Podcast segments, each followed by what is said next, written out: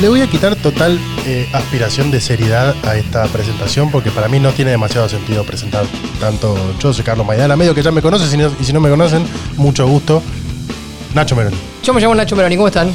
¿Todo bien? ¿Estás seguro que te llamas Nacho Meroni? ¿Vos sos vos? En realidad, técnicamente me llamo Ignacio, porque nadie me dice Ignacio desde tiempos inmemoriales. Creo que alguna vez en mi casa me dijeron Ignacio, mi papá, mi mamá, y cuando aprendí a hablar les dije, no me digan.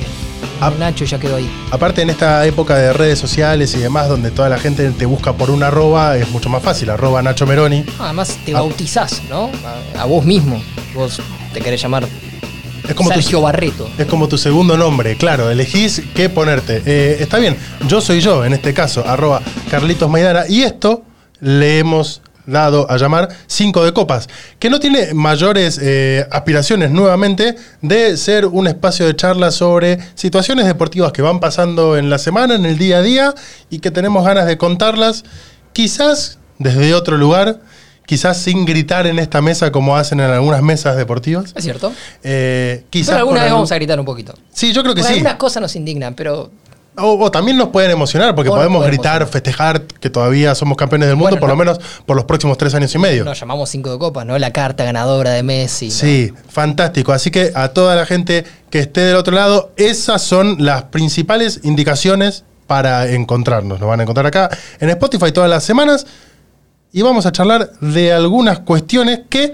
arbitrariamente elegimos contarles, porque seguramente pasan muchas más cosas en el ámbito del deporte que las que elegimos contar acá, pero estas son las que nos gustaron. Sí, medio que si querés seguir al día el mercado de pases, Acá no es el lugar. claro, te vamos a contar alguna cosita. Sí, llamativa. no sé, la Pulga Rodríguez firmó en Central Córdoba de Santiago del ¿Viste cómo Estero. lo presentaron? No lo vi, pero algo leí. ¿Por qué el juego de Klopp hablando... Jürgen Klopp, el técnico del Liverpool. Sí. Y- Silva, Claro, central de Chelsea. que en todo caso, si hay oyentes de Santiago del Estero, me digan, pero yo no me imagino al eh, cúmulo de hinchas de Santiago del Estero sabiendo mu- mucho cuál es la, actualidad de Jürgen Klopp o de Thiago Silva. No sé, pero fue divertido igual verlo. Sí. Obviamente todos hablaban de Lionel Andrés Messi, ¿no? Tal cual. Porque La el que no lo vio fue un juego entre eh, Messi, el, el Pulga Rodríguez y demás que Central Córdoba presentó como nada, un editado para presentar a su nuevo refuerzo que fue justamente Luis Miguel Rodríguez. Siempre que, cuando hablamos del Pulga Rodríguez, siempre hay que decirle Luis Miguel Rodríguez, porque no hay mucha gente que se llame Luis Miguel. No, y es fantástico. Eh, había relatores en, en épocas anteriores que elegían solamente a algunos jugadores en particular llamarlos por su nombre completo Claro, sí, sí. o por su doble apellido o por lo que fuera. Y en Juan otros Román. casos, Juan Román Riquelme, eh, Sensini no era... Ariel que- Arnaldo. Ariel Arnaldo Ortega y después había jugadores que eran solamente el Pipa Esteves, por ejemplo. Es cierto. También vale decir y aclarar que si bien por eh, propia deformación periodística en este caso, generalmente vamos a tocar algunos temas que están más relacionados al fútbol, no solamente vamos a hablar de fútbol. No, claro. Porque en el deporte pasan muchas cosas y pasan justamente en un gran ámbito de deportes. Y esto me da pie para empezar a contar justamente la primera noticia de este espacio que tiene que ver con el básquet. Hay mucha gente en la Argentina que le gusta muchísimo el básquet y que sigue Es con mucho ahínco a los jugadores de la selección argentina también. linda palabra que- Ahínco, sí. Tenía ganas de decirla. Podemos empezar a hacer un juego si Parece querés. como esos, esos challenge, ¿viste? Como que yo te dije antes de, de arrancar. Sí, ¿A que no decís ahínco? Bueno, ahí entró Ahínco. Facundo Campazo, eh, figura de la selección argentina de básquet, Sí, sin duda claro. es uno de los mejores jugadores que tiene hoy el seleccionado argentino. El que heredó de la básquet. capitanía, ¿no? Después de, la salida de escuela. Y pensando en esta selección que es ahora sí el post generación dorada. Exacto. Porque hasta la salida de escuela, si querés con la vuelta de Germán Delfino, algo hay ahí. Sí, eh, eh, está todavía Delfino ahí. Pero- y, pero- él se, y él se mantiene, pero. Pero concretamente con la salida de Escola después de los últimos Juegos Olímpicos es el último bastión que quedaba de la generación que efectivamente, bien llamada eh, generación dorada, porque ganó absolutamente todo. Y hoy es una selección en esta que tiene muchos más jugadores, algunos juveniles y otros como Campazo, que si bien son jóvenes, ya tienen una trayectoria en la selección. Y en las últimas semanas fue noticia porque eh, llegó al pasa? Estrella Roja de Belgrado. A jugar en la capital de Serbia, Belgrado, justamente, Serbia, la ex Yugoslavia. Claro. Eh, ese tipo de países que, eh, por ejemplo, en algún mundial de fútbol debutaron como país y ya no funcionaban como tal. Exacto. Eh, creo que esto fue el caso justamente que le sucedió a Serbia. Cuando Argentina jugó contra Serbia y Montenegro. El 6 a 0. Exacto, en el Mundial de Alemania, técnicamente el país ya no existía. Fantástico. Se había disuelto unos meses antes y después jugar el Mundial, pues era un quilombo cambiar el- Claro, la porque- selección Y aparte, para el ¿quién, Mundial, ¿no? quién jugaba? ¿Serbia o Montenegro? Claro, bueno no, no están ni las federaciones formadas. Tal cual. Bueno, ahí está Facundo Campazo, no en este caso en el fútbol, sino en la eh, Liga de Básquet, en la Liga Adriática, en el Estrella Roja de Belgrado. Pero así como en, en su momento cuando eh, salió Justice League y había una marea ¿A de tweets eh, de release eh, Snyder Cut, toda la gente pidiendo. En estas semanas el tweet viral era Free Facu. ¿Qué pasó? Hashtag Free Hashtag Facu. Free Facu. ¿Qué es lo que había pasado? Llegó Facundo Campazo a la Estrella Roja de Belgrado y no podía jugar. No podía jugar Nada. y en este caso, claro, digo, de no repente. podía jugar ningún partido oficial. No porque todavía no estaba jugándose la Liga Adriática y él, por supuesto, que va a un equipo como la Estrella Roja de Belgrado, principalmente eh, para buscar la Euroliga, que es la, la liga que nuclea a todos los equipos europeos. El paralelismo que se puede hacer es como si fuese la Champions League. Es como la de- Copa Libertadores. Como la Copa Libertadores, pero en este caso de básquet. Pero no estaba pudiendo, y de hecho no está pudiendo jugar la Euroliga hasta el día de hoy, porque eh, la Estrella Roja de Belgrado tiene una sanción impuesta eh, de la propia Euroliga. eh, y te voy a detallar exacto cuál es la, la sanción. Dígalo. Quebrar la normativa de estabilidad financiera y juego limpio. Ah, ah, ah, ah, ah, ah. Parece que la guita no está muy claro de dónde salió. Claro, es como que eh, de repente eh, tenés plata ahí. maestro, ¿y dónde sacaste esta bolsa Claro, el- con la que le estás pagando a Campazo? La AFIP Serbia vino a preguntarle acá y dijo, che, pero me parece que te estás pasando del presupuesto que vos tenías. Bueno, esto justamente fue lo que pasó. Porque además, recordemos que Campazo hizo todo lo posible, todo lo humanamente posible para quedarse en la NBA cuando se le cayeron todos los sondeos, todas las posibilidades y Dallas lo terminó de cortar, que fue el último equipo que, que le dio una chance. Real Madrid estaba medio esperando un cuchillo y tenedor ahí. Y apareció Estrella Roja. En su momento se había hecho con una oferta económica superadora, Sí. muy importante, para un equipo de Serbia. Claro, llegó Facundo Campazo ahí, pero a raíz de esta sanción, que justamente tiene que ver con esta oferta superadora que le hicieron, Facundo Campazo no puede jugar por lo menos hasta marzo en la Euroliga. Esta semana ya jugó eh, y fue figura en la Liga Adriática. Eh, tuvo una gran producción. Estaba sacado. tuvo las mejores jugadas y de hecho también tuvo el récord de asistencias en el partido que el Estrella Roja de Belgrado ganó como visitante al Buduknost de Montenegro por 76 a 56. Allí fue figura justamente Facundo Campazo. Van a estar lindas las pronunciaciones, ¿no? Si seguimos la carrera de Campazo. Porque, viste, Turquía, Serbia, todos esos, los que no son los equipos conocidos, cuando vas al fútbol, decís Fenerbahce. Sí, bueno, ponele. Ahora cuando vas al Atatalailiskur Purur, ya es más difícil. Decir, por Sí. lo menos decirlo rápido, ¿viste? Para mí hay que ser siempre honestamente intelectual y decirle a la audiencia, elegimos creer que se dice así, Sí. no lo fuimos a chequear porque tampoco tenemos con quién. Y leerlo. Claro, ¿qué le vamos a preguntar a un serbio? No, no conozco ningún serbio. ¿Vos conocés algún No, serbio? no, no. ¿No? Bueno, No, en este caso, no, creemos el- que, que se Nunca me pronuncia de esta manera. un serbio. En ningún lado, ni en un viaje.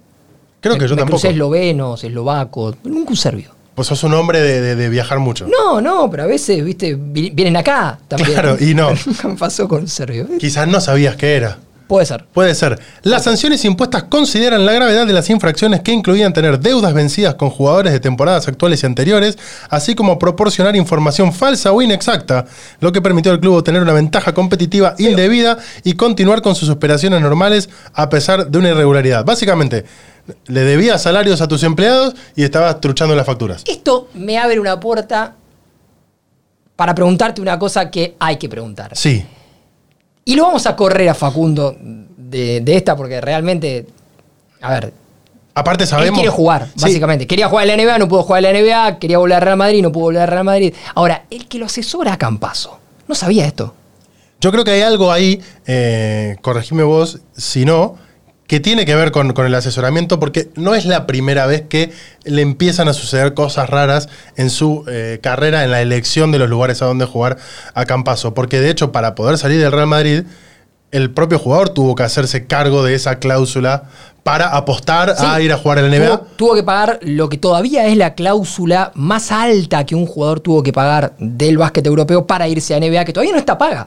Claro, porque- todavía debe la plata, es como que tiene, tiene el crédito abierto. Porque a no ser que seas una mega estrella mundial, que no quiere decir que Facundo Campazo no lo sea, pero digo, la NBA es muy particular y de hecho son muy celosos de que las estrellas son propios jugadores, no los que van a buscar afuera, pero tenés casos excepcionales como, no sé, Pogasol en su momento, o el propio Manuel Ginóbili, por el cual una franquicia de la NBA se haría cargo de esa cláusula. Este no era el Sí, caso. y si no, y si la rompes en la NBA, en dos años pagas la cláusula. Porque por tu propio contrato y de última renegocias el contrato con la franquicia y decís, bueno, yo ahora tengo que hacerme cargo. Lo que de le pasó esta a. Campazo es que se quedó a mitad de camino. No Claro. terminó de romperla en la NBA en las temporadas en las que estuvo. No terminó tanto de jugar. en Denver como en No Dallas. es que jugó mal tampoco, pero realmente es. eh, No se pudo asentar. no, la NBA, eh, eh, que por, por, propia, por obvias razones es eh, la mayor aspiración de los jugadores de básquet, porque Sí, es. te diría que es la mayor aspiración de cualquier deportista al máximo nivel. Es decir, la NBA en el básquet es lo más alto A lo que a lo que se puede llegar en términos de exigencia de cualquier deporte. Seguramente es mucho más difícil para un basquetbolista jugar en la NBA que para un futbolista llegar a la Champions League.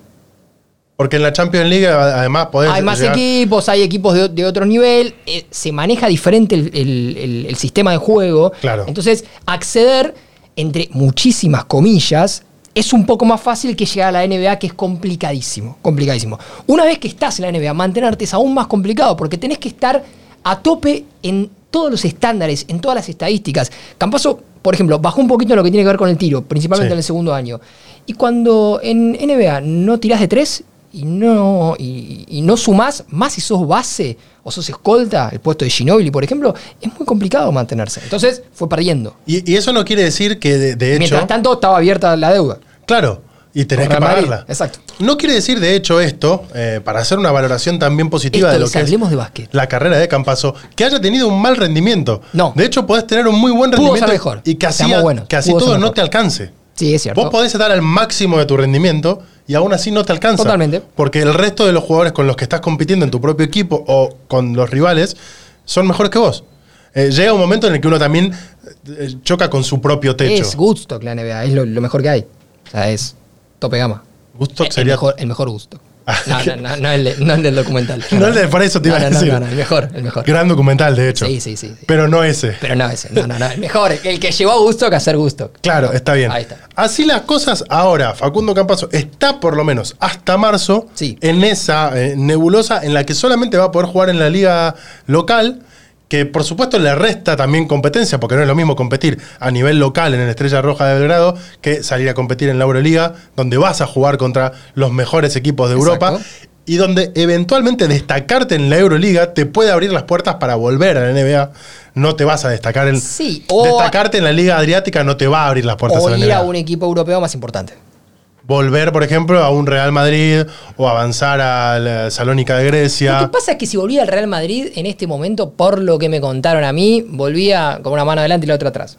Como con la cola entre las patas, como cuando Exacto. el perro se manda una cagada y ¿Vos vuelve. querés volver acá después Sí. de la que hiciste? Porque, a ver, el trasfondo de esto fue: Campazo se quiere ir a la NBA, Real Madrid no lo quiere dejar ir, le pone una cláusula alta, Campazo la paga. En una decisión que hasta el día de hoy está, no sé si lamentando, pero sí todavía tiene Sí. que, que cumplir cierta consecuencia. Cuando no lo termina de querer nadie en la NBA, el Real Madrid levanta el teléfono y le dice: ¿Querés volver? Sí, quiero volver, pero vos, si me bajan la cláusula, lo que debo, Sarasa. No. No. bueno, pero el sueldo. No. Y Real Madrid se apalancó en, primero, somos el Real Madrid. Recordemos que el Real Madrid, cuando presenta jugadores de fútbol, los obliga, a través de, de su presidente, Florentino Pérez, a decir, acabo de llegar al mejor club del mundo. Eso si repasan las presentaciones Sí. de todos los futbolistas del Real Madrid, todos lo dicen. Desde Cristiano para abajo lo dijeron todos. Claro. He llegado al mejor club del mundo porque es algo que te, te piden, te obligan a hacer. Porque obviamente es un poco La marca. cómo se siente el Real Madrid. Ahora, imagínate. ganado. Claro, bueno, sí. de- después es, es discutible en algunas cuestiones. Yo creo que sí, que es el, el club más importante del mundo a, a estos niveles. Ahora, después subirte a esa montaña para discutir con el que fue tu gran figura del último tiempo, sacando a Doncic, creo que en algún punto, bueno, por lo menos es, es- es bastante cruel. Después Hay un- apareció Estrella Roja y Campazo le dijo, ah, sí, ¿no me querés devolver mi lugar? Perfecto, me voy a la Estrella Hay un Roja. personaje muy particular, vos recién nombrabas a Florentino Pérez, que es en este caso Juan Carlos Sánchez Lázaro, que es el socio de Florentino Sí, es Pérez. como la mano derecha. En el Real Madrid, pero el que se eh, ocupa de eh, la otra gran franquicia dentro del Real Madrid, que es su equipo de básquet. Porque si el Real Madrid es lo que es a Es el nivel de Rasputín fútbol, de Florentino Pérez. claro, el Merlín de Merlín, claro, Florentino sería Arturo. En Ahí ese va, caso, exacto. Eh, es el Watson de Florentino Pérez. Y podemos estar Y así hasta podemos mañana. Estar toda la tarde, todo el día, toda la noche no y el, y el resto de los programas.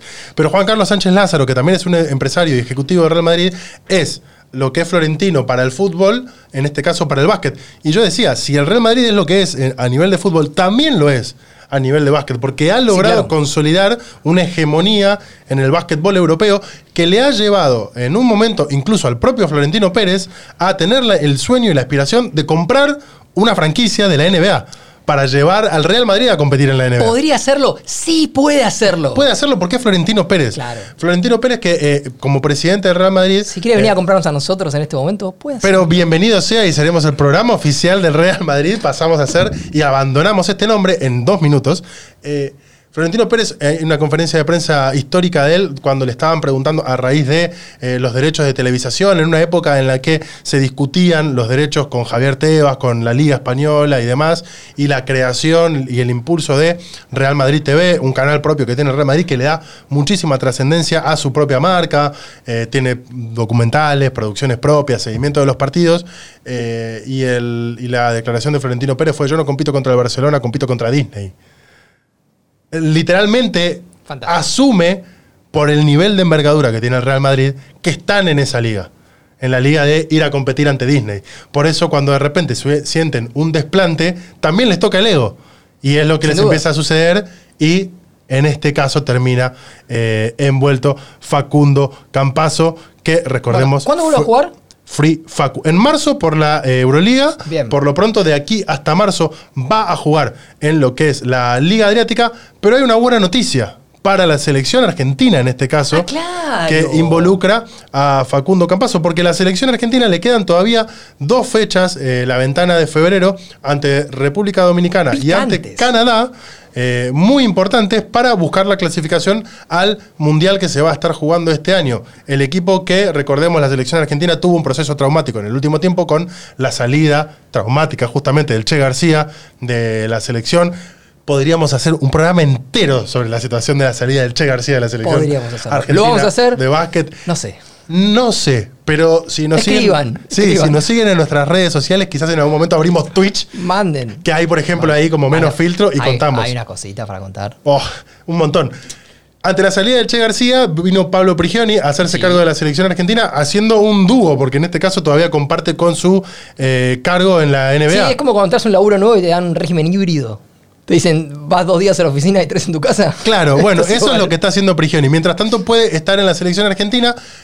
Lo cierto es que desde que llegó Prigioni se encausó la Sí, clasificación sí, de Argentina y ahora le queda ante Canadá y República Dominicana que lo más lógico sería que si gana uno de los dos partidos ya tiene asegurada Claro. su pase al Mundial. Lo que sucedió en las últimas fechas es que Prigioni no pudo contar con casi ninguno de los jugadores que estaban o en Euroliga o en la NBA. Sí, y sabía que en esta doble fecha tampoco iba a poder contar. Tampoco iba a poder contar. Ahora, si Campazzo. si Campazzo no juega la Euroliga, no tiene ningún impedimento para venir y ser el as de espada de la selección argentina para tratar de buscar la clasificación al Mundial Bueno, de entonces, básquet. Venía a jugar. Yo les dije, no íbamos a hablar solo de fútbol, de hecho, hablamos un ratito largo sobre Free Facu. ¿Qué Vayan tenemos? y busquen hashtag Free Facu. Yo ahora quiero que me cuentes ¿Algo un par más? de cosas. Porque si ha habido consecuencias del Mundial, tiene que ver con el mercado de pases. Vimos una novela con la no llegada de Enzo Fernández, por ejemplo, al Chelsea.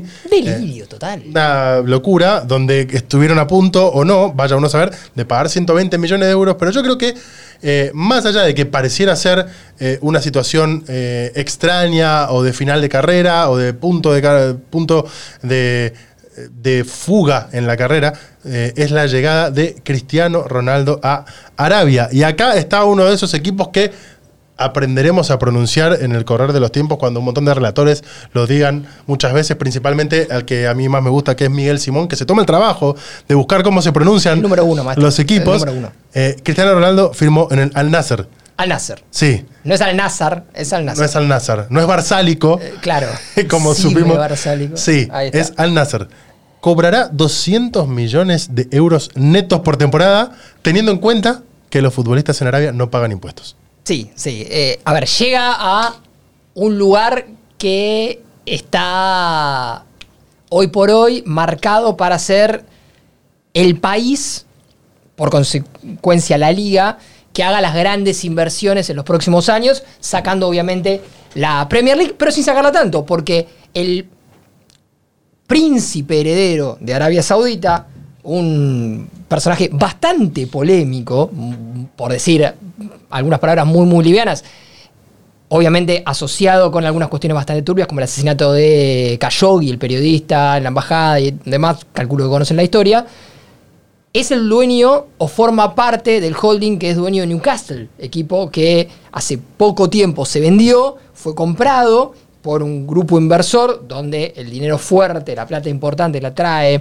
la corona de Arabia Saudita. Newcastle que hoy está tercero en la Premier League, por ejemplo. contrató a Dijau, un, un entrenador de perfil bajo, pero que venía haciendo las cosas bien, y de a poco, sin romper el mercado, sin hacer ninguna locura, empezó de a poquito a sumar puntos y de pelear el descenso en la Premier League. La temporada pasada pasó hoy por hoy a estar en zona de copas. Bueno, ¿por qué Arabia Saudita está trayendo tantas figuras? ¿Por qué está haciendo inversiones importantes? Bueno, Arabia Saudita está vista en los últimos años y con toda la lógica del mundo como un país absolutamente prohibitivo en lo que tiene que ver con derechos individuales y, diferentes cuestiones.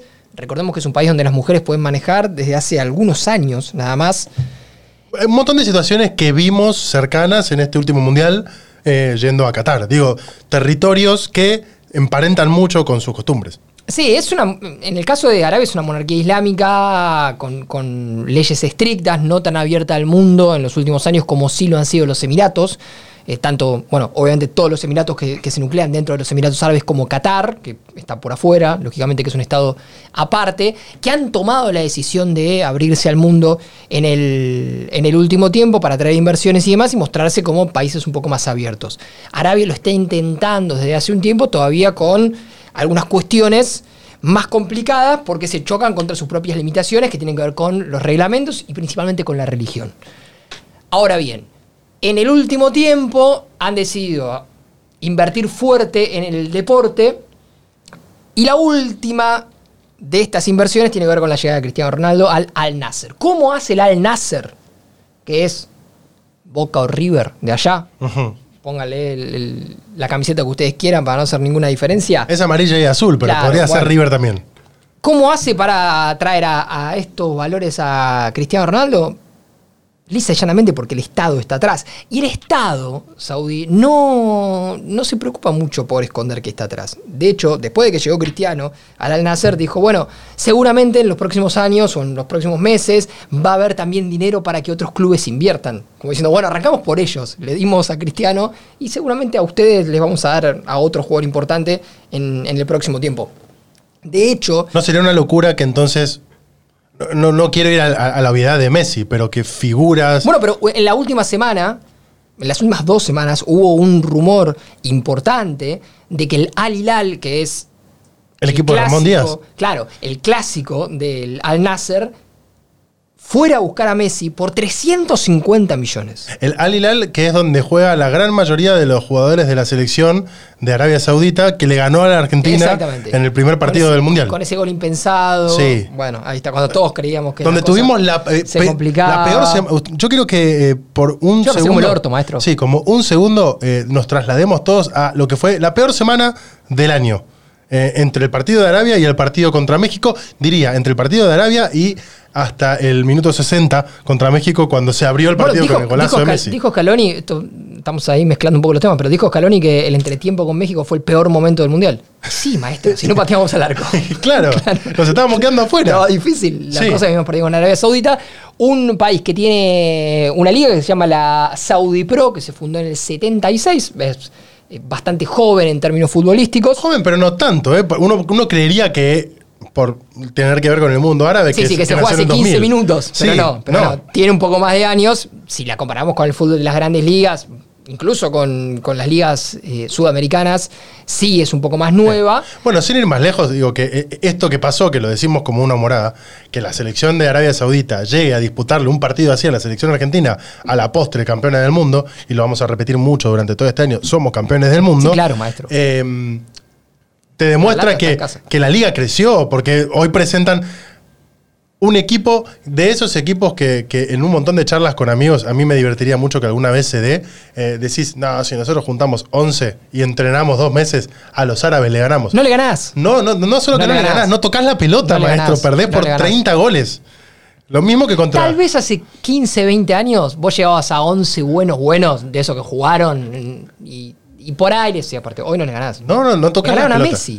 claro. O sea, em, posible. Bueno, desde 1976 está la Desde el 76 tiene 16 equipos. Actualmente, la, temporada siguiente, la próxima temporada en realidad, va a pasar a tener 18. Y el Al Nasser está financiado por Kidilla. ¿Qué es Kidilla? Kidilla es un proyecto Voy a leerlo textual para no cometer ningún error y, darle un marco correcto a esto.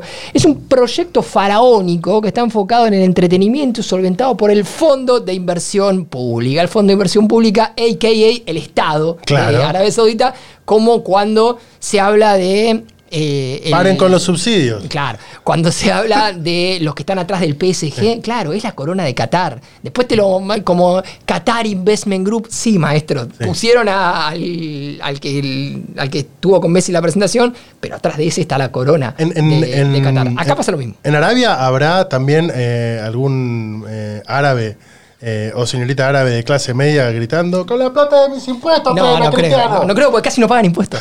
claro, es verdad. No se están quejando por eso.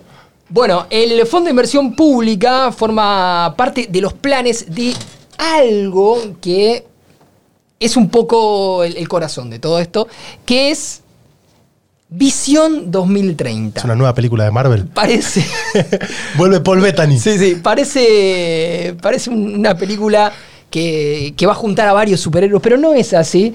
Es un, proyecto que empezó a constituirse hace un par de años, donde van a terminar convergiendo un montón de cosas. Gran Premio de Fórmula 1, hoteles faraónicos, una liga que pretende tener a un montón de jugadores y intentan, e intentan, mejor dicho, coronarlo todo con la organización del Mundial en 2030, ¿no? Ese mundial que quiere la Argentina.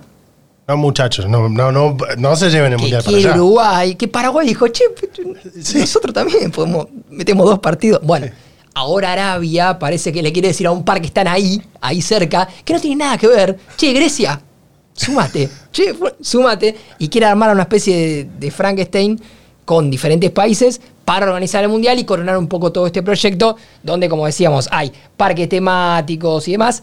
Atrás de toda esta cuestión, dicen los que saben. que no somos nosotros. No somos nosotros, claro. seguramente ni siquiera hablamos con los que saben, ¿no? Hablamos con alguno que habló.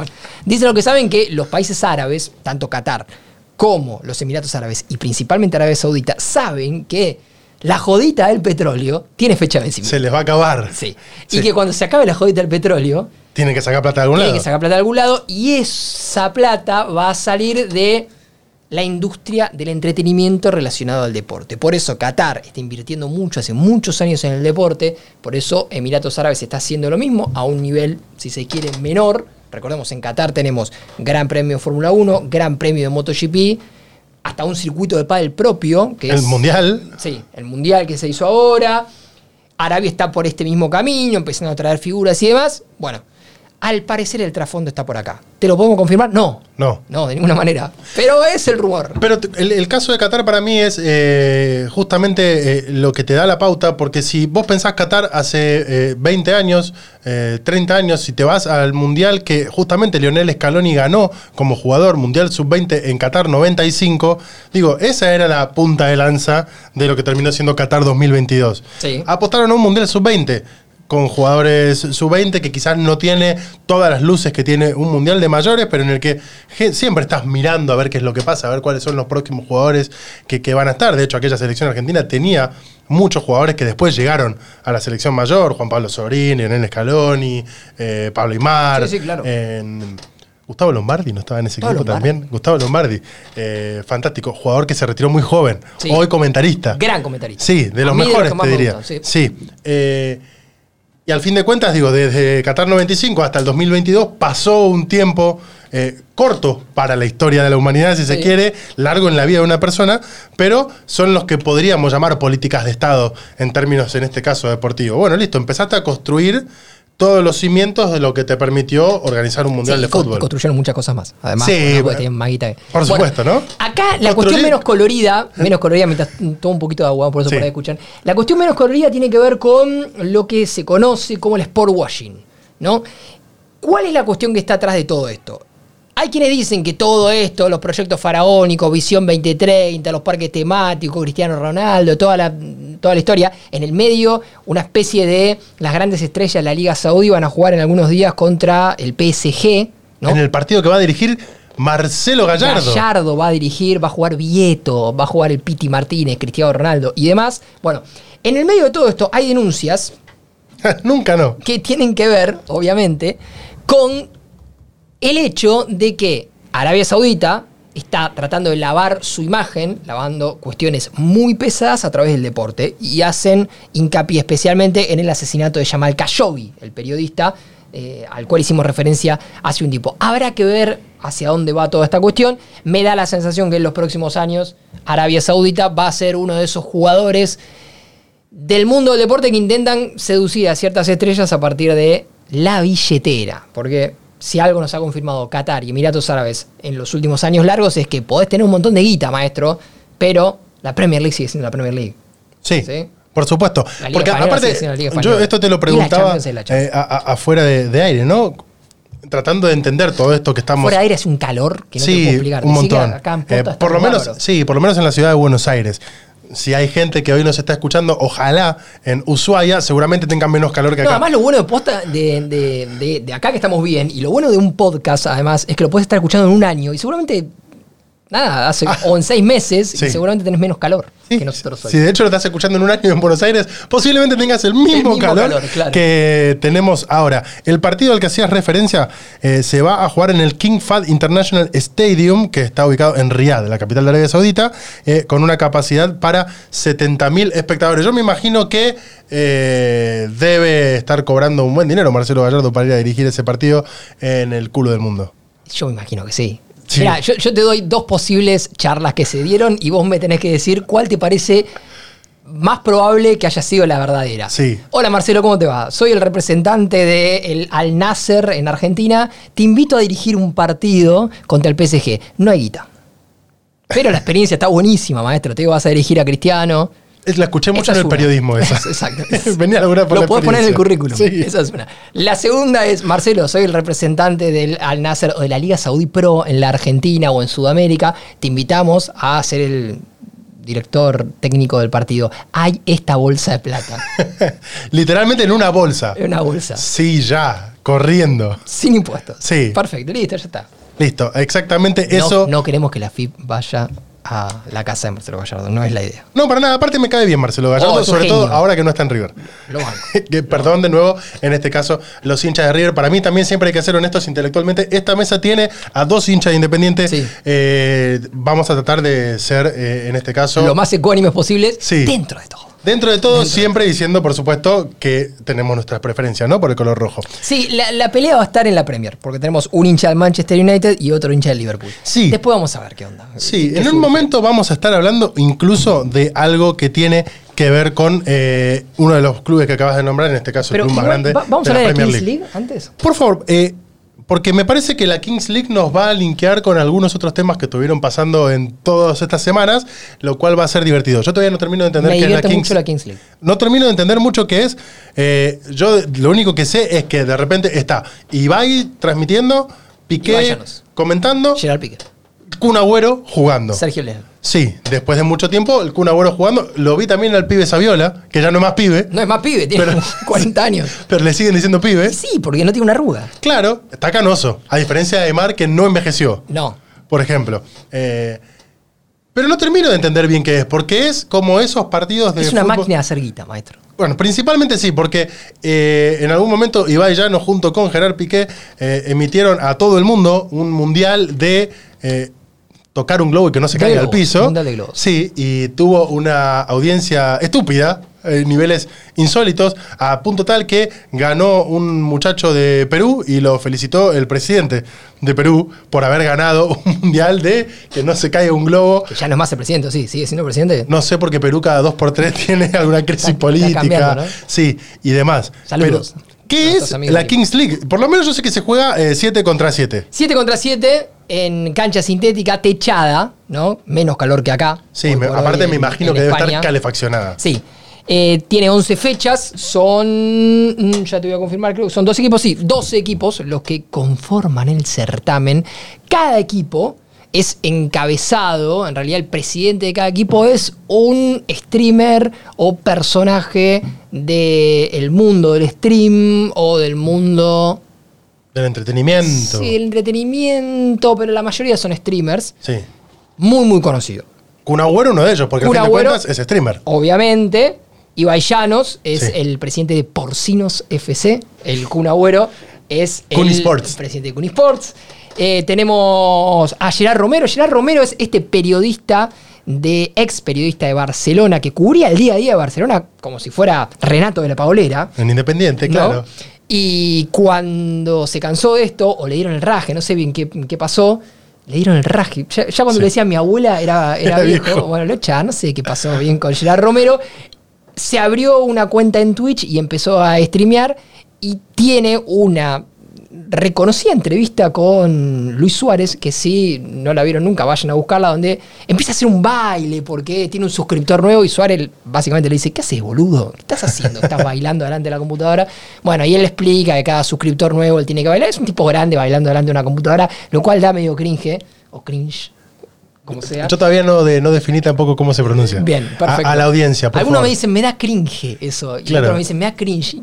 Sí, como raro. Bueno. Pongámonos de acuerdo, por Ahí favor. está. Bueno, eh, Gerard Romero es el presidente de Gigantes, FC Gigantes, así se llama su, su programa Sí. en, en Twitch. Y hay Está otros- DJ Mario. Claro, está DJ Mario, está Adri Contreras. Está Iker Casillas. Está Casillas, sí. Eh, Contreras es un, un pibe que la rompe en TikTok, eh, hace algunas cosas interesantes. Está Spursito, está De Gref. Bueno, hay varios eh, streamers conocidos.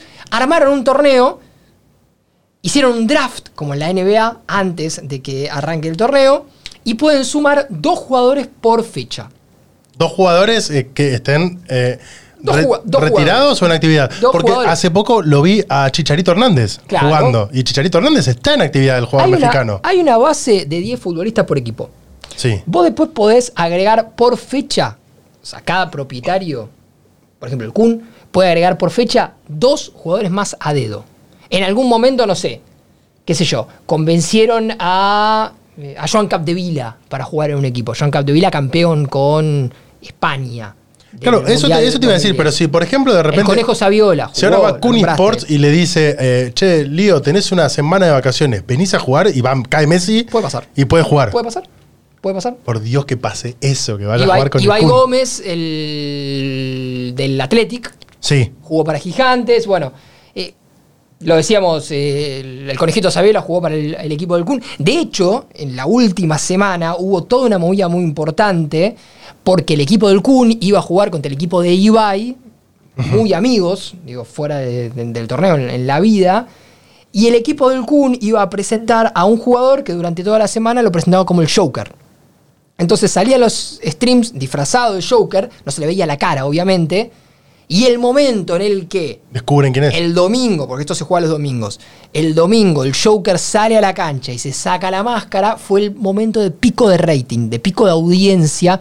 1.3 dicen algunos, 1.1 dicen otros, millón, ¿no? Millones de personas Ah, viendo eso. En, en simultáneo. ¿Quién era el Joker? El, simultáneo. El- Joker era el mismísimo Kun El mismísimo Kun Agüero. Que jugó el partido, que Metió hizo un gol. que después erró el penal australiano, porque acá eh, hay que mencionar una cosa que es muy interesante y que también en algún punto es la causa de, no vamos a decir revolución, porque si viviera el Che Guevara nos va a decir, escúchame, boludo, pero sí hay un cambio en lo que tiene que ver con el consumo de entretenimiento deportivo desde la llegada de la Kings League, porque básicamente la Kings League lo que te propone es un torneo de fútbol con otras reglas. Claro. ¿no? No hay empates en la Kings Siempre tiene que ganar Entonces, cuando el partido terminó 2 a 2, el Kun empató el partido para Kunisport contra Porcinos, fueron a penales australianos, que es lo que define. ¿Qué son como los eh, ¿Te acordás shootouts de la, Claro. de la ¿Te acordás MLS? que, eh, claro, en Estados Unidos en su Sí, momento se que definía así. Arrancás como desde mitad de cancha,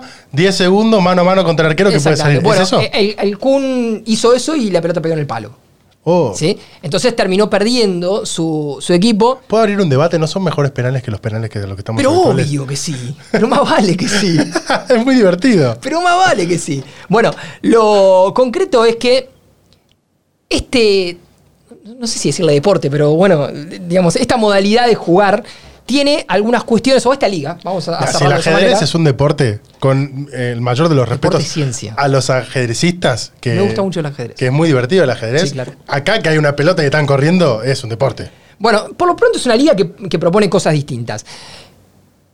El saque del medio, cuando arranca el partido, es tipo el waterpolo. ¿Lo tenés el, el saque del medio del waterpolo? Que pone la pelota en el medio, los dos equipos se ponen en, en la línea Sí. y salen corriendo y el primero que agarra la pelota se la lleva. Bueno, así es el, es el saque. Podrían haberlo hecho como en el básquet, tirarla para arriba y que salten a Claro, cabecear. Y además, cada equipo tiene Cartas, una, ¿no? una suerte de cartas que son armas secretas que se pueden tipo- usar en, en algún Magic. momento.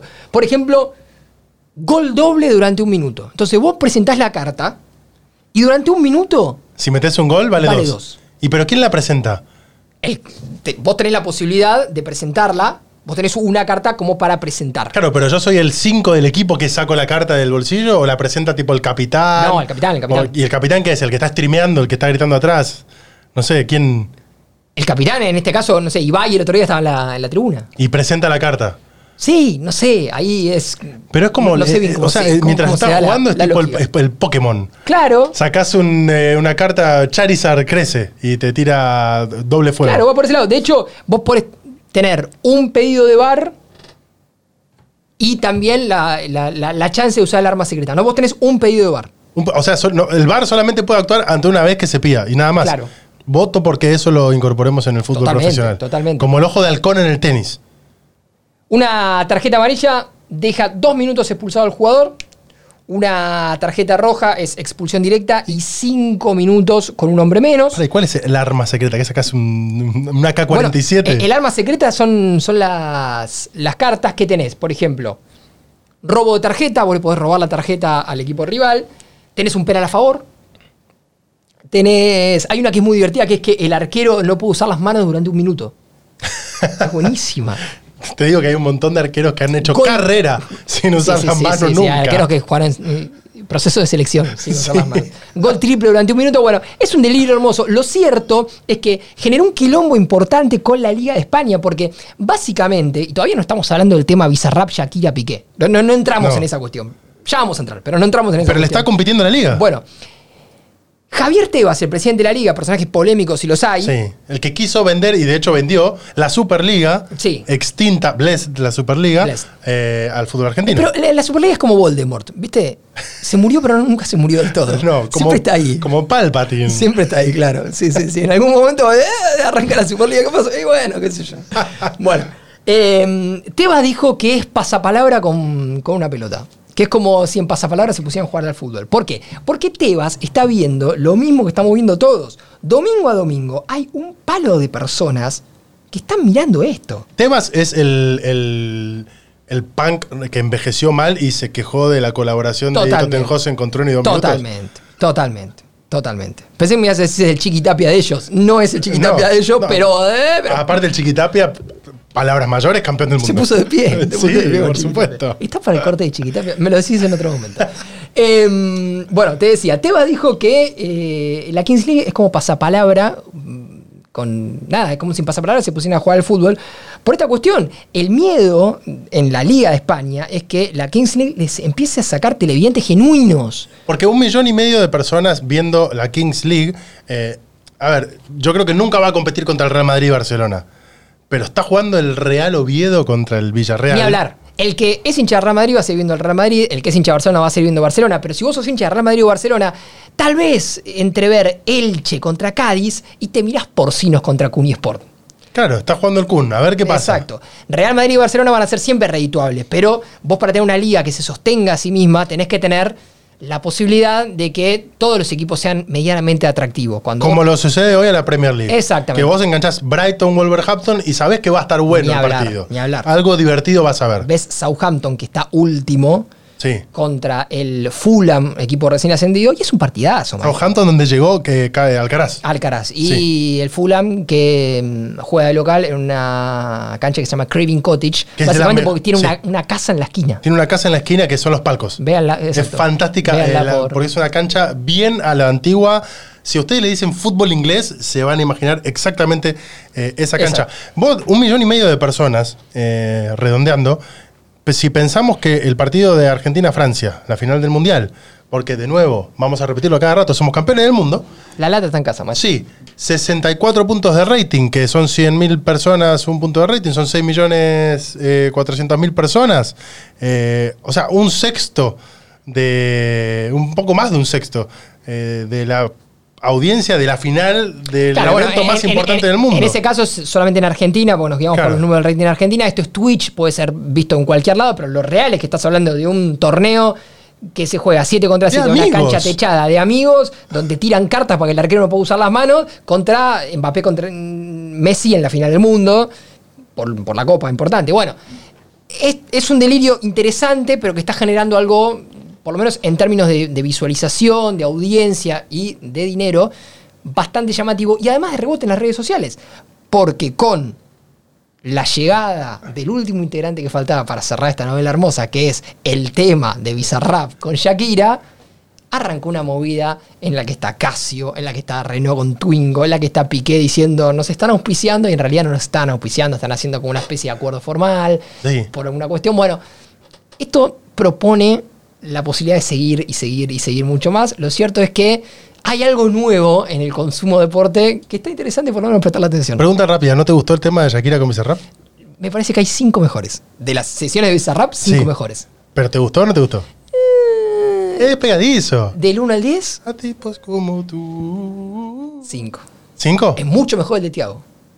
Es mucho mejor el de Quevedo, pero ni hablar. No, no, no. Por supuesto. Ni hablar. El de Nati. A mí me gusta mucho. Mejor. Bueno, pero ninguno de ellos involucra. No, ninguno de ellos armó este quilombo. Ninguno armó este quilombo, claro. armó este lío. Nos quedan unos aproximadamente 15 minutitos, quizás un poquito más.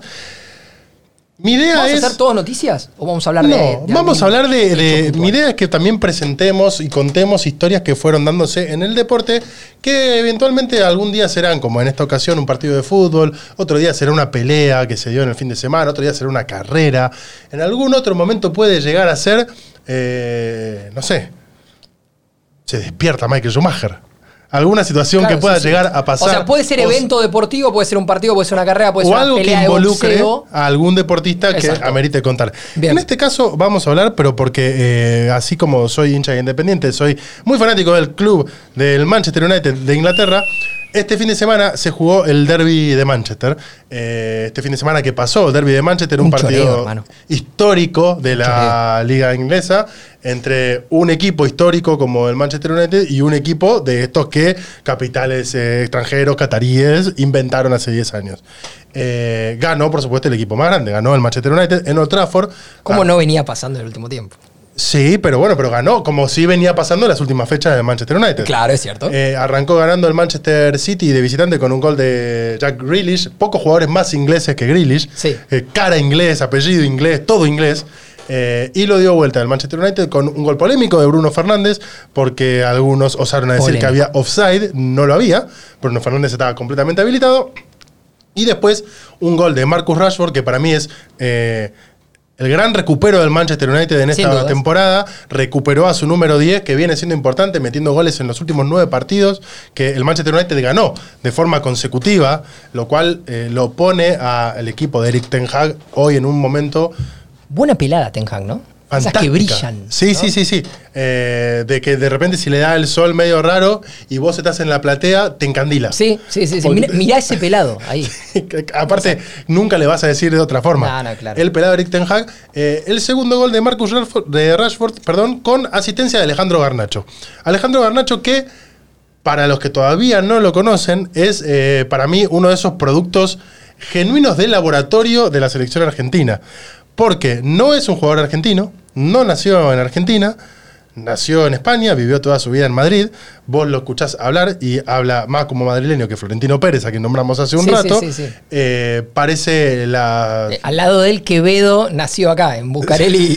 sí, y tal Congreso. cual. Eh, pero de repente es uno de los jugadores que por caso estuvo a. Por lo menos en la mesa de discusión del cuerpo técnico de la selección argentina. Cuando se claro. lesionó Tucu Correa y Nico González, entre los cinco nombres que aparecieron, Era que Gio terminaron Simeone, siendo. ¿Él eh, o Thiago Almada? terminaron siendo Thiago Almada eh, y Ángel Correa, pero entre esos dos había otros tres nombres más que eran Giovanni Simeone, eh, Alejandro Garnacho y alguno más que se nos esté escapando, que andaba dando vueltas por ahí, que podía llegar a ser convocado.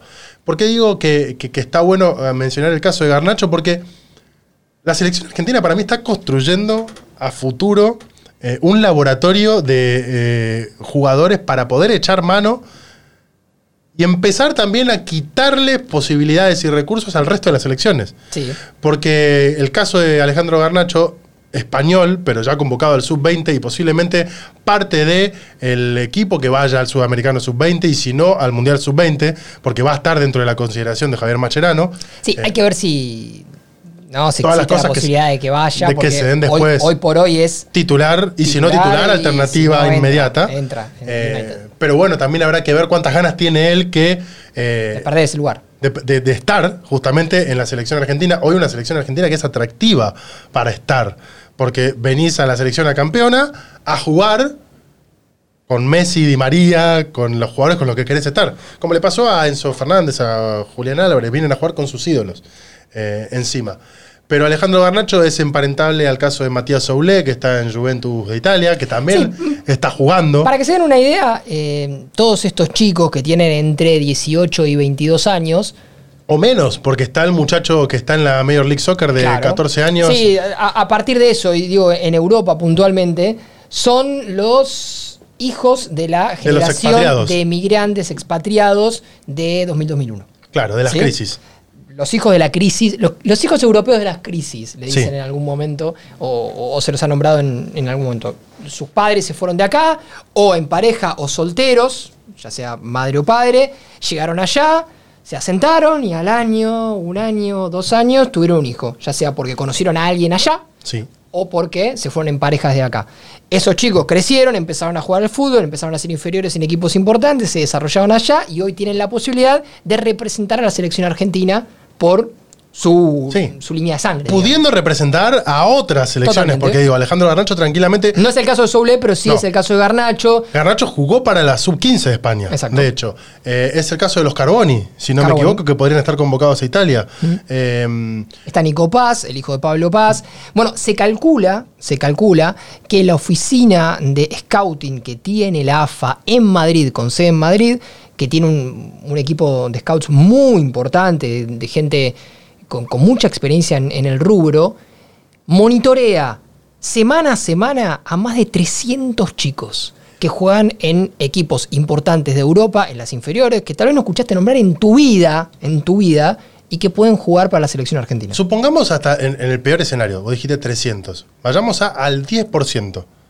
Si de esos 300 solamente el, el 10% es seleccionable, No te Argentina. puedo hacer rápido la cuenta igual, ¿eh? Si, no, me, no, si me no, vas a pedir la No, cuenta. no, digo 30 me personas. llevé dos veces matemática en Eh, secundaria. 30 jugadores. Sí, claro. Si de acá a los próximos tres años y medio, de cara al próximo mundial, Argentina puede echar mano a 30 jugadores que no tenía en su radar Totalmente. y que les encima les estás, entre comillas, quitando a las otras selecciones, te estás haciendo de un abanico de posibilidad de elección de jugadores que te pone en un nivel mucho más alto del que estás hoy. Sí, es una política interesante. Muy interesante. Es de eso, de cuando se habla de proyectos de selección y demás, yo creo que empieza a esconder este tipo de cosas. Este es el verdadero proyecto, desde ya que es la conducción de Lionel Scaloni, que en las próximas horas se va a tener que reunir con Chiquitapia para definir lo que uno cree que va a ser su renovación.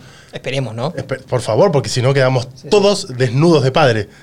Quedamos desalmados. ¿Qué pasemos si no va a Scaloni? Si antes era un quilombo agarrar la selección argentina, cuando la agarró Scaloni, que era porque justamente no la quería agarrar nadie, imagínate si pasara ahora, lo peor. Ahora, ahora no, es imposible. ¿Quién la va a querer agarrar también? Bueno, más allá de esto, digo, el, el caso de Garnacho, puntualmente, digo, empezamos a hablar de él porque estamos hablando de la victoria del United contra el City. Más allá de ser un, un recurso genuino, es un jugador que está llamado a ser de lo más importante del fútbol europeo en, el- en los próximos años. Es un pibe que juega muy bien en serio. Juega bien de verdad, no es que eh, encima decís, es un pibito que puede llegar a andar bien. No empecemos con la boludez del heredero de Messi, nada de eso, No. pero es un pibe que juega bien de verdad. es un muchacho que cada vez que entró en los últimos partidos del Manchester United fue determinante para o meter un gol o asistir a un compañero. Sí, y que si no se avivan rápido en el United, porque parece que están dilatando un poquito la, La re- la- la mejora de contrato. de la mejora de contrato, lo pueden perder, porque está la Juventus y está el Real Madrid dispuestos a poner un vagón de guita. Al Real Madrid ¿saben que le encanta ir a buscarle los jugadores al Manchester United, además. Obvio, obvio, maestro, porque están en la discusión de quién es el más grande del mundo. Por supuesto, Van Nistelrooy, Cristiano, eh, Heinze y, y unos cuantos más, seguramente. Eh, es interesante que se dé esto de la dilación de la- del contrato de Garracho porque se está dando justo en un momento en el que Manchester United, después de muchos años en trascendencia, está eh, técnicamente en tercer puesto de Premier, con a nueve puntos del Arsenal, con la posibilidad de enfrentarse al Arsenal en las próximas fechas, con volver a puestos de Champions y clasificar a la Champions League. Ya te ilusionaste. Estoy subidísimo a, la, a la ilusión A de la Ten Hag. tenjagueta. Sí, pero todo eso se da en pleno proceso de salida al mercado del Manchester United para venderse. Oh, eso me gusta. Porque durante muchos años la familia Glazer, que también es eh, propietaria, por ejemplo, de los Tampa Bay Buccaneers, de la NFL y de un pedazo de la Patagonia, eh, y de cosas... ¿De verdad? sí, de ¿En cosas serio? así. No me lo hubiera imaginado nunca. eh, No sé, viste que de repente cuando estaban... ¿Un lago cercado? sí, de, de- de un lago que le iba muy bien jugando a las escondidas. Claro, sí, sí. Eh, y de ese tipo de lugares. eh, ha recibido muchas críticas en los últimos años por Sí, básicamente razones. porque hicieron la plancha, ¿no? Sí. Hace, hace tres años que. Y porque ¿Qué están pusieron, haciendo? pusieron de técnico a un director deportivo en un momento, Bueno, un tipo que no se explica cómo fue Pero técnico del United. habían hecho un par de quilombos antes también. Sí, no, hicieron locura como contratar a Alexis Sánchez por un montón de Bueno, plata y finalmente demás. dijeron, no me quiero bancar más este quilombo. Claro, y pusieron y a la venta el y club. pusieron a la venta.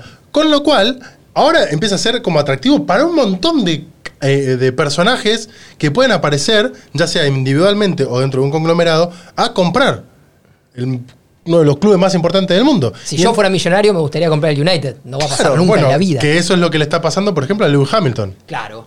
Que estuvo acá. Sí, que estuvo acá corriendo en Palermo, en, en- en Recoleta. sí, así. fue a la Antártida después. Sí, eh, empieza a aparecer este muchacho que me contabas vos en la previa, el hombre más rico del Reino Unido. Sí, que no es el rey. Que no es el rey, Tampoco sí. era la reina en su momento. Sí, es un es Paul tal, McCartney. Claro, Sir, porque obviamente Sí. toda la gente importante en, Claro que tienen plata. En Inglaterra, en el Reino Unido, tiene título nobiliario. Sir Jimmy Radcliffe, igual que Daniel Radcliffe, el, Sí, el actor. que de es un Harry empresario, Potter. básicamente. Es el dueño del Ineos Group, que tiene, bueno, un montón de, de empresas atrás, un holding importante. Es el tipo que más plata tiene en el Reino Unido y que ya había querido comprar el Chelsea. Había sido la oferta más. El chavo se quiere meter en el fútbol de Inglaterra porque ya es el dueño del Niza de Francia. Ah, ¿sí? claro. Eh, el chavo se quiere meter en el fútbol A toda costa. inglés, hizo una oferta por el Chelsea. De hecho, es palquista de Chelsea, pero ahora dicen que se va a meter en el United, porque esto es guita. Y entre todos esos co- posibles compradores aparece David Beckham. Claro. David Beckham, uno de los accionistas del Inter Miami en la Major League Soccer, junto con eh, el dueño del Bolívar, por ejemplo, eh, la familia dueña del Bolívar de Bolivia. eh, y David Beckham, que si fuera parte de esa gente que comprara Manchester United, es la vuelta del hijo, del hijo pródigo. Otro de los jugadores que vino a buscar el Real Madrid, ¿no? Por ejemplo, en su momento, al Manchester United. Jugador surgido de la academia del Manchester United, campeón. ¿Qué te gustaría que sea el que vuelva? Pero me encantaría, porque Igual, aparte un tipo de muy bien vestir, lindo, amable. Si, si viene Radcliffe, tiene Si viene cualquiera buena que, plata, que, que- que saque a los Glazers, estaría sí, bien, que ¿no? acomoda el club y que más o menos lo deja a, a poner de nuevo a- en, en una búsqueda que me parece que por lo menos de lo deportivo lo está encauzando. Cuestión que es interesante para hacer el seguimiento de a ver ¿Quién va y compra al United? Estamos en condiciones en este primer episodio de 5 de Copas de confirmarle a toda la audiencia que ni Nacho Meroni ni Carlos Maidana van a comprar al Manchester United. No, si- a ver, si los invitan a formar parte del holding, pero ah, digo, poniendo una luca, peso, Claro, sí, tal cual. eh, ahí sí, pero no, no, no. Es no como, veo, viste no que en Mercado veo. Pago podés ahora ponerle, vas a jugar a la pelota y podés Y te lo, dividir. te lo separás. Sí, bueno. ¿Cuánto, cuánto ponen ustedes? Un billón de dólares. Oye, Yo tengo, o 500. che, tengo dos lucas que las tengo hace dos meses O me, laburando. voy, o me voy a vivir allá y si quieren les laburo el día a día. Eso no hay historia. Tal pero cual. bueno. Soy bueno con las redes sociales, por ejemplo. claro, Así que eh, estén atentos.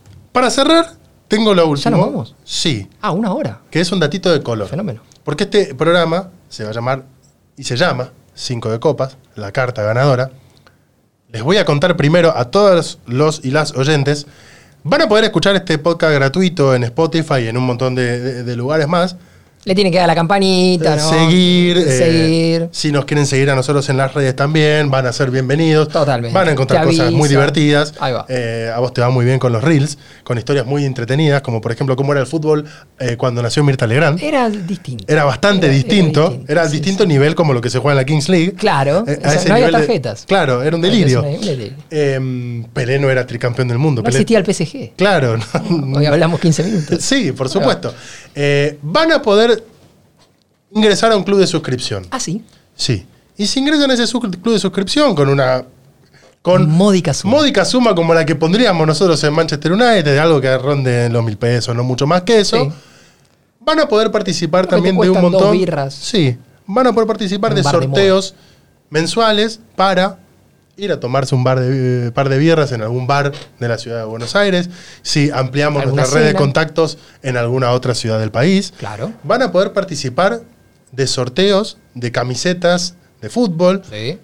Hablamos mucho de la selección argentina. Yo no los quiero ilusionar demasiado, pero camisetas de la selección argentina, por ejemplo. Bien, Eh, está, está bueno no estés spoileando nada. Claro. Y Va a haber algunos- camisetas de la selección argentina. Va a haber camiseta de la selección argentina, así que súmense. Y algunos que otros premios. Y además, si les gusta lo que hacemos, independientemente de que los puedan escuchar gratis, van a bancar a que todo este proyecto siga creciendo, creciendo. Y algún día tengamos la plata suficiente para ir a sentarnos y decir, no es el Manchester United, bueno, te venimos a comprar a vos. Hace Milan, por ejemplo.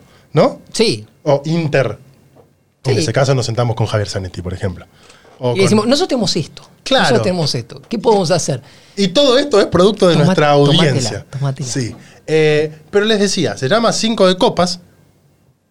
Y a raíz de lo que sucedió y del furor que se dio con la carta del Cinco de Copas, todo esto surgió en el documental Sean Eternos, la serie que sacó Netflix Sí, claro. de la selección argentina. A, pa- a partir de ahora vam- vamos a, a contar todo, porque en este podcast vamos a contar todo. A partir de ahora no sé qué va a pasar. A partir de ahora no sabes qué, vas a- Eh, qué va a esto, pasar. esto es lo que no me contaste. Me dijiste, Sí. hay algo en el final que va a pasar y no lo sé. Selección argentina, campeona de la Copa América. Sí. Eh, documental Sean Eternos. Sí, claro. Eh, un documental que cuenta muy, Fantástico. De, muy, de muy linda manera cómo fue todo el proceso en la previa, en el durante y en el post. Tiene entrevistas muy interesantes. Sí, tiene algunos hallazgos yo creo que a esta altura lo vio un montón de gente. Todavía me topé con gente que no lo había visto y se lo recomiendo porque de repente en un documental de una selección argentina campeona que le gana a Brasil en el Maracaná tenés la palabra de Neymar y no triste, sino Claro. contento porque su amigo Lionel Andrés Messi había sido campeón justamente de esa copa y él lo quería de una forma u otra verlo campeón. Eh, Hubo un furor, porque se dio un juego en la selección argentina, que era adivinar las cartas. Y bueno, y si adivinar la carta que sale, vamos a salir campeón de la Copa América. Y, y- o también dijo el 7 de espadas, Papu Gómez, no me acuerdo cuál, pero también se la fueron tatuando. Eh, Ah, entró- claro, se la tatuaron. Sí, cierto. entró el Kun Agüero y dijo, che, no entiendo la pelotudez esta que están haciendo, ¿qué es esta pavada? La verdad que es una ridiculez Kun total. estaba con Cunispor ganando plata, ¿no? No estaba con la Sí. boludez de las cartitas. Claro, eh, Kun que todavía estaba en la selección argentina Claro, en ese sí, momento. eh, y de repente el que se puso a jugar fue Lionel Andrés Messi y no le salía la carta, y no le salía la carta, y no le salía la carta, y no le salía la Y carta. si hasta, no que, salía la de Messi. hasta que un día dijo cinco de copas. eh, En el momento, digo, no un día, no pasaron muchos días en ese No, momento. no, fue la primera tirada. Sí, dijo cinco de copas, le pegó. De hecho, era la última carta. Sí, la Eran 10 última. cartas. Y se empezaron, eh, somos campeones del mundo, a adivinar la carta y demás. A partir de eso, bueno, se dio que ese documental salió en octubre, al noviembre llegó el mundial. Porque además, el, el trasfondo de, de- de la magia del 5 de copas era que esa Copa América era la quinta final de Messi. O sea, hubiera sido la quinta final de Messi, terminó siéndolo, porque Messi pierde tres Copas Américas y el Mundial. Claro. Entonces, esa era La la, quinta Copa final. número 5, el 5 de. Copas. Eh, hay una foto muy linda del momento en el que Argentina se consagra campeón del mundo, eh, tomada desde arriba, que está Lionel Messi tirado en el piso, cuando Leandro Paredes lo va a abrazar, está Germán Pesela, el huevo Acuña y Lautaro Martínez. Sí. Huevo Acuña, imagínense exactamente la carta, 5 de copas, huevo Acuña arriba a la izquierda, eh, abajo Germán Pesela, abajo en, en su vertical, en línea recta. formando el 86. A su derecha, a la izquierda de Pesela, a la derecha tuya, si estás viendo la carta de frente, Lautaro Martínez con la 22. Arriba, sentado y festejando, enrodillado, el número 10, Lionel Messi, y el 5, Leandro Paredes, de espalda yendo a abrazarlo.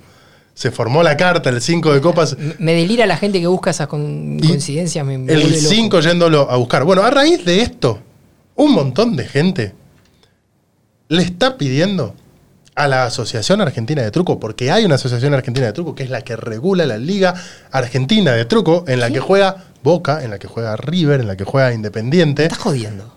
fundada en el 2014, donde tiene su propio reglamento, le está pidiendo que cambie el valor del 5 de copas. La carta del truco más alta es el ancho de espada, le sigue el ancho de basto, le sigue el 7 de espada, le sigue el 7 de oro, para que a partir de ahora, en el truco, la carta más alta sea el 5 de copas, a raíz del campeonato del mundo que obtuvo la selección argentina de fútbol. ¿Es en serio esto? Esto es verdad. Ya te diría, te preguntaría si es en serio que hay una asociación argentina de truco, pero después de lo que me contaste, ya es como que esto lo dejo pasar.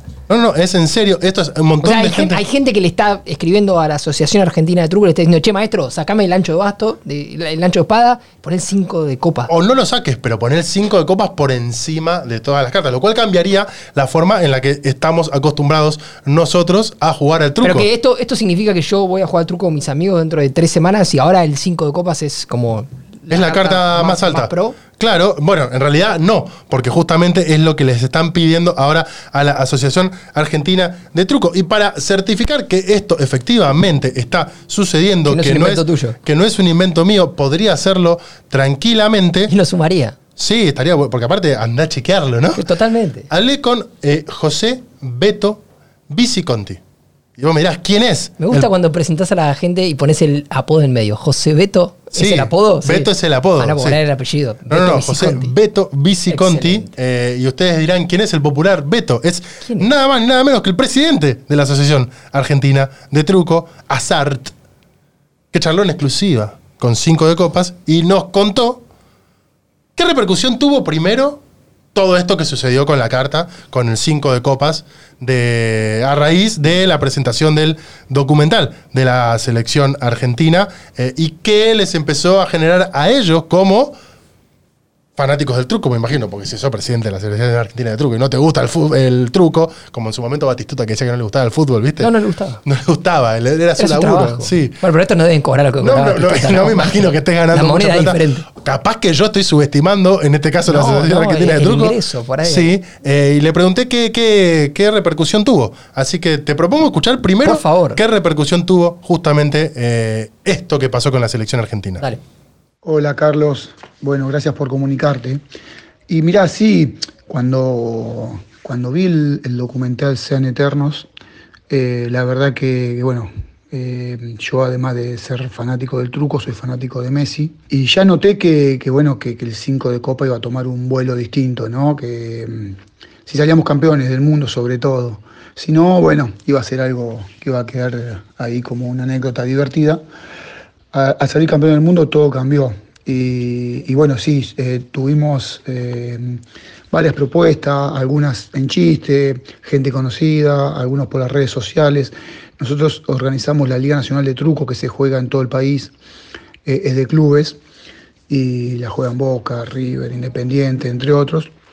Y bueno, y la, las propuestas surgieron y, bueno, su- suena divertido, a nosotros no- nos pareció eh, también eh, que era muy importante, ¿no? Muy importante por lo que había logrado la selección, por el impacto que tuvo en, en toda la sociedad, eh, por la alegría que le causó al pueblo argentino y bueno, y que, que está tan asociado con, con nuestro truco argentino. Hay gente que le está pidiendo, en serio, modificar. No, yo me quedé con una duda. Cuando dice algunas propuestas fueron medio en, en chiste y después vino esta. O sea, ¿qué era más en chiste que esto? ¿Cuál era el chiste? Que O sea, tirás el 5 copas y termina el juego. ¿Qué? O sea, me pasa Yo voy a hacer un, un breve paréntesis antes de escuchar el segundo audio de, de Beto, a quien por supuesto le agradecemos por formar genio, parte total. de Cinco de Copas. Si hay alguno de ustedes, alguno o alguna que tenga un poco de creatividad, yo que ustedes empiezo a armar, como Piqué hizo la Kings League, empiecen a armar las reglas de un juego que involucre esto y vayan a patentarlo. Sí, porque de truco para streamers. porque en cualquier momento se, alguien se llena de plata y seguramente no vamos a hacer nosotros porque no somos tan creativos.